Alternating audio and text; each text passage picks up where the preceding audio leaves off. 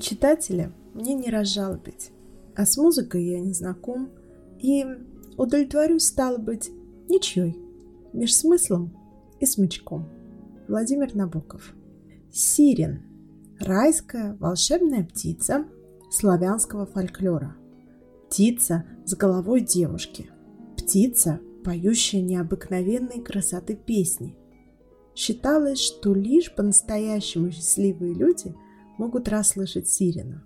Для кого-то она темный символ печали, для поэта Александра Блока, поменявшего сирена и алконоста местами на одноименной картине Виктора Васнецова, взгляд сирена, счастье полный и лучистый. Сирен – дальний и добрый родственник греческих сирен, запретных, привлекательных созданий, сводящих с ума своей музыкой. Наш сегодняшний герой в ранние годы печатался под псевдонимом Сирен, Владимир Сирен, чарующий Сирен, который, если перефразировать писателя Долинина, писал прозу как раскрепощенную поэзию, которая, несмотря на отсутствие метра и рифмы, есть музыка. Есть музыка точного слова, биение мысли. Сирен, запевший по-английски, известен англоязычному читателю как Владимир Набоков. Великий и прославленный профессор, автор Лолиты, Пнина, переводчик Евгения Онегина, человек, по выражению Михаила Гаспарова, чьи эпитеты и метафоры, как бабочек, можно накалывать на булавки. Сегодня я предлагаю послушать рассказ Сирина Набокова «Музыка», написанный на русском языке 1932 году. Тогда Набоков все еще Сирин, все еще пишет по-русски, живет в Берлине и женат на самой большой любви своей жизни – Вере. Музыка.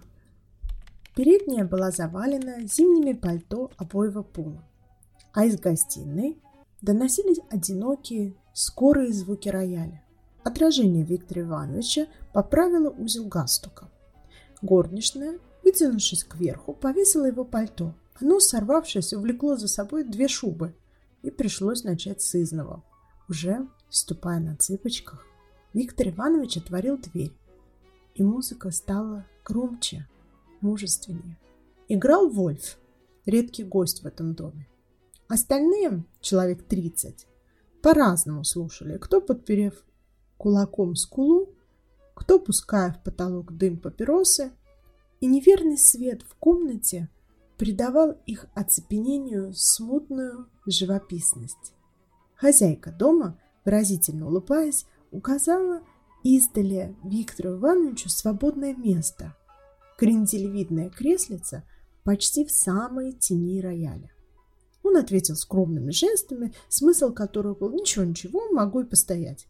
Но потом, впрочем, двинулся по указанному направлению и осторожно сел, осторожно скрестил руки. Жена пианиста, полуоткрыв рот и часто мигая, готовилась перевернуть страницу, и вот, вот перевернула. Черный лес поднимающихся нот, скат, провал, отдельная группа летающих в трапециях. У Вольфа были длинные светлые ресницы. Уши сквозили нежнейшим пурпуром.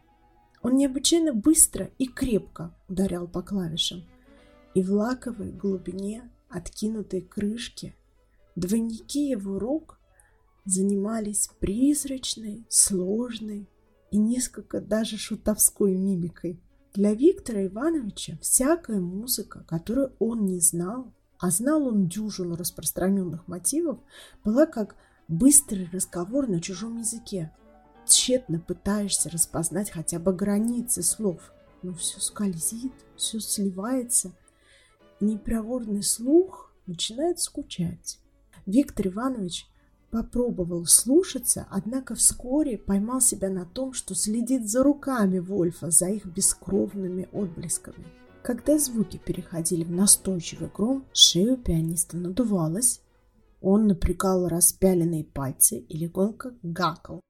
Его жена поспешила, он удержал страницу мгновенным ударом ладони и затем с непостижимой быстротой перемахнул ее сам. и уже опять обе его руки яростно мяли податливую клавиатуру. Виктор Иванович изучил его досконально. Заостренный нос, козырьки век, след фурункула на шее, волосы, как светлый пух, широкоплечий покрой черного пиджака. На минуту снова прислушался к музыке, но едва проникнув в нее, внимание его рассеялось, и он медленно, доставая портсигар, отвернулся и стал разглядывать остальных гостей. Он увидел среди чужих некоторые знакомые лица. Вон Кочаровский, такой милый, круглый, кивнуть ему. Кивнул, но не попал. Перелет.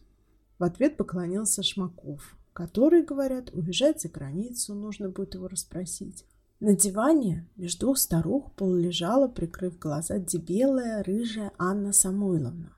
А ее муж, врач по горловым, сидел, облокотившись на ручку кресла а в пальцах свободной руки вертел что-то блестящее. Пенсне на чеховской тесемке. Дальше, наполовину в тени, прижав к виску вытянутый палец, слушал лакомый до музыки, чернобородый, горбатый человек, имя отчество которого никак нельзя было запомнить. Борис? Нет, нет, не Борис. Борисович тоже нет.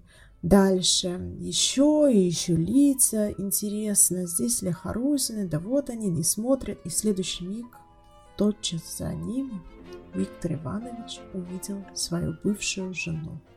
Он сразу опустил глаза, машинально стряхивая с папиросы еще не успевший нарасти пепел. Откуда-то снизу, как кулак, ударило сердце, втянулось и ударило опять, затем пошло стучать быстро и беспорядочно, перечи музыки и заглушая ее. Не знаю, куда смотреть, он покосился на пианиста, но звуков не было.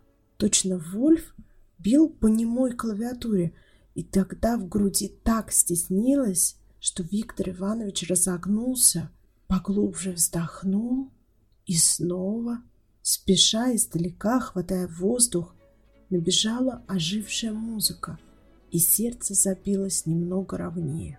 Они разошлись два года тому назад в другом городе.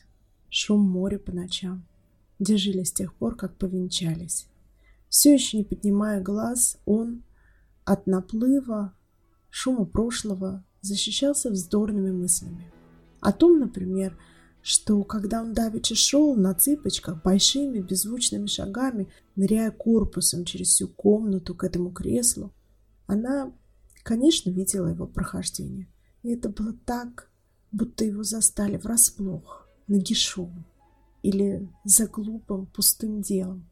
И мысль о том, как он доверчиво плыл, нырял под ее взглядом, каким? Враждебным? Насмешливым? Любопытным? Мысль эта перебивалась вопросами, знает ли хозяйка, знает ли кто-нибудь в комнате, и через кого она сюда попала, и пришла ли одна, или снова своим мужем. Как поступить? Остаться так или посмотреть на нее? Все равно, посмотреть он сейчас не мог. Надо было сначала освоиться с ее присутствием в этой большой, но тесной гостиной, ибо музыка окружила их оградой и как бы стала для них темницей, где были оба они обречены сидеть пленниками, пока пианист не перестанет созидать и поддерживать холодные звуковые своды. Что он успел увидеть, когда только что заметил ее? Так мало. Глаза, глядящие в сторону, бледную щеку, черный завиток и как смутный вторичный признак ожерелья или что-то вроде ожерелья. Так мало. Но этот небрежный, недорисованный образ уже был его женой. Эта мгновенная смесь блестящего и темного была уже тем единственным, что звалось ее именем. Как это было давно! Он влюбился в нее без памяти в душный обморочный вечер на веранде теннисного клуба, а через месяц, в ночь после свадьбы, шел сильный дождь, заглушавший шум моря. Как мы счастливы! Шелестящее, влажное слово счастья, плещущее слово, такое живое, ручное, само улыбается, само плачет. И утром листья в саду блистали, и море почти не было слышно томного, серебристо-молочного моря. Следовало что-нибудь сделать с окурком. Он повернул голову, и опять не в попад стукнуло сердце. Кто-то, переменив положение тела, почти всю ее заслонил. Вынул белый, как смерть, платок, но сейчас это отодвинется чужое плечо. Она появится. Она сейчас появится. Нет, невозможно смотреть. Пепельница на рояле. Ограда звуков была все так же высока и непроницаема. Все так же кривлялись потусторонние руки в лаковой глубине. Мы будем счастливы всегда. Как это звучало, как переливалось. Она была вся бархатистая. Ее хотелось сложить, как вот складываются ноги жеребенка. Обнять и сложить. А что потом? Как овладеть ею полностью? Я люблю твою печень, твои почки, твои кровяные шарики. Она отвечала, не говори гадостей. Жили не то что богато, но и не бедно. Купались в море почти круглый год. На ветру дрожал студень медуз, выброшенных на гальку блестели мокрые скалы. Однажды видели, как рыбаки несли утопленника. Из-под одеяла торчали удивленные босые ступни. По вечерам она варила какао. Он опять посмотрел. И теперь она сидела потупясь, держа руку у бровей. Да, она очень музыкальна. Должно быть, Вольф играет знаменитую, прекрасную вещь. Я теперь не буду спать несколько ночей, думал Виктор Иванович, глядя на ее белую шею, на мягкий угол ее колена. Она сидела, положив ногу на ногу. И платье было черное, легкое, незнакомое, и поблескивало ожерелье. Да, я теперь не буду спать, и придется перестать бывать здесь, и все пропало даром. Эти два года стараний, усилий, и, наконец, почти успокоился, а теперь начинаю все сначала, забыть все, все, все, что было почти забыто, но плюс и сегодняшний вечер. Ему вдруг показалось, что она промеж пальцев глядит на него, и он отвернулся. Вероятно, музыка подходит к концу. Когда появляются эти бурные, задыхающиеся аккорды, это значит, что скоро конец. Вот тоже интересное слово. Конец. Вроде коня и гонца в одном. Облако пыли. Ужасная весть. Весной она странно помертвела. Говорила, почти не разжимая рта. Он спрашивал, что с тобой? Ничего, так. Иногда она смотрела на него, щуря с неизъяснимым выражением. Что с тобой? Ничего, так. К ночи она умирала совсем. Ничего нельзя было с ней поделать. И хотя это была маленькая, тонкая женщина, она казалась тогда тяжелой, неповоротливой, каменной. «Да скажи, наконец, что с тобой?» Так продолжалось больше месяца. Затем, однажды утром, да, день ее рождения, она сказала совершенно просто, как будто речь шла о пустяках. «Разойдемся на время, так дальше нельзя». Улетела маленькая дочка соседей показать котенка. Остальных утопили. Уходи, уходи, после. Девочка ушла. Было долгое молчание. Уходи со своим котенком. Не мешай нам молчать. Погодя, он принялся медленно и молча ломать ей руки. Хотелось сломать ее совсем, с треском всю ее вывихнуть. Она расплакалась. Он сел за стул и сделал вид, что читает газету. Она ушла в сад, но скоро вернулась. «Я не могу, мне нужно тебе все рассказать». И как-то удивленно, как будто обсуждая другую, удивляясь ей, приглашая его разделить свое удивление, она рассказала. Она все рассказала. Это был рослый, скромный, сдержанный мужчина, который приходил играть в винт и говорил об артезианских колодцах, Первый раз в парке, потом у него. Все очень смутно. Ходил до вечера по берегу моря. Да, музыка как будто кончается. Когда я на набережной ударил его по лицу, он сказал, это вам обойдется дорого. Поднял с земли фуражку и ушел. Я с ней не простился. Глупо было думать о том, чтобы убить ее. Живи, живи. Живи, как сейчас живешь, как вот сейчас сидишь, сиди так вечно. Ну, взгляни на меня, я тебя умоляю. Взгляни же, взгляни, я тебя прошу. Ведь когда-нибудь мы все умрем, и все будем знать, и все будет прощено. Так зачем же откладывать? Взгляни на меня, взгляни на меня. Ну, поверни глаза, мои глаза, мои дорогие глаза. Нет, кончено. Последние звуки. Многопалые, тяжкие. Раз, еще раз.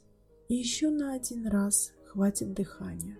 И после этого уже заключительного, уже как будто всю душу отдавшего аккорда, пианист нацелился и с кошачьей меткостью взял одну совсем отдельную, маленькую золотую ноту. Ограда музыки растаяла. Рукоплескание. Вольф сказал, я эту вещь не играл очень давно. Жена Вольфа сказала, мой муж, знаете, эту вещь давно не играл. Доктор по горловым обратился к Вольфу, наступая, тесняя его, толкая животом. Изумительно! Я всегда говорю, что это лучшее из всего, что он написал. Вы, по-моему, в конце капельку модернизируете звук. Я не знаю, понятно ли я выражаюсь, но видите ли, Виктор Иванович смотрел по направлению двери.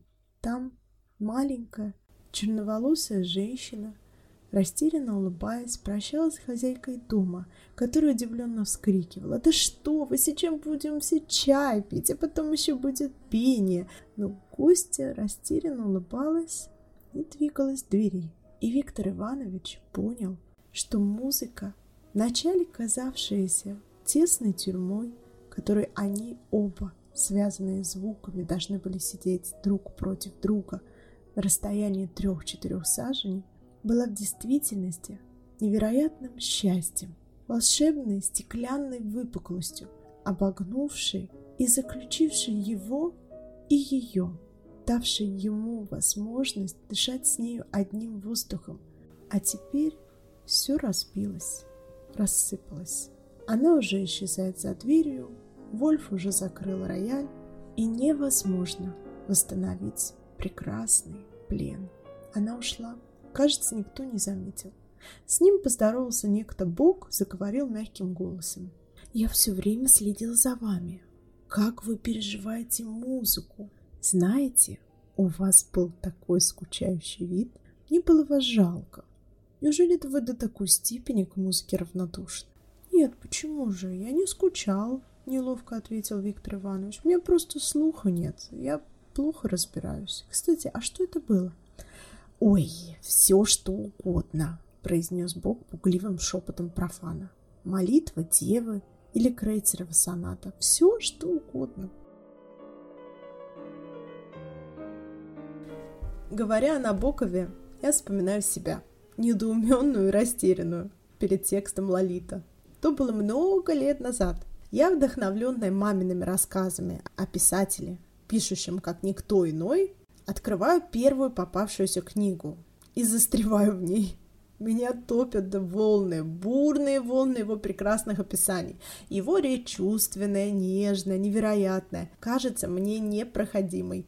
И, разочарованная, я книгу закрываю. Понадобились годы, усилия, работа над собой, превращение себя в читателя вдумчивого и не расслабляющегося – чтобы в один лучший из всех иных дней еще раз открыть книгу за авторством Владимира Набокова и понять, что ничего лучше никто не напишет.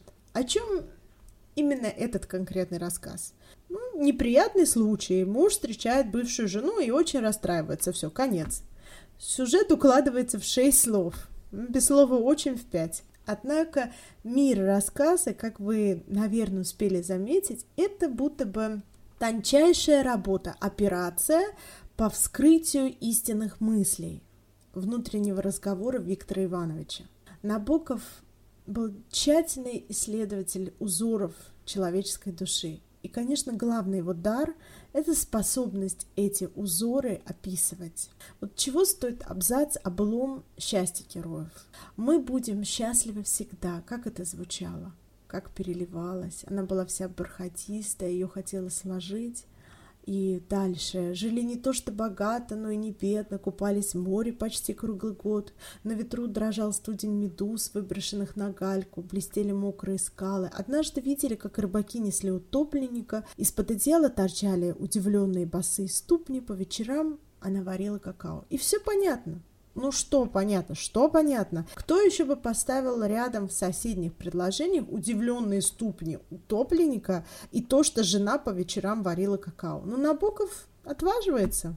Он отдает пешку и выигрывает. А под конец мне бы хотелось обратить ваше внимание на концовку рассказа. Один из гостей, обращаясь к Виктору Ивановичу, произносит «Крейцерова соната или молитва делай, все что угодно, Крейцерова соната или молитва Девы. Все что угодно. И с одной стороны, это, конечно, колкость в адрес присутствующих на вечере гостей, ничего не смыслящих в музыке.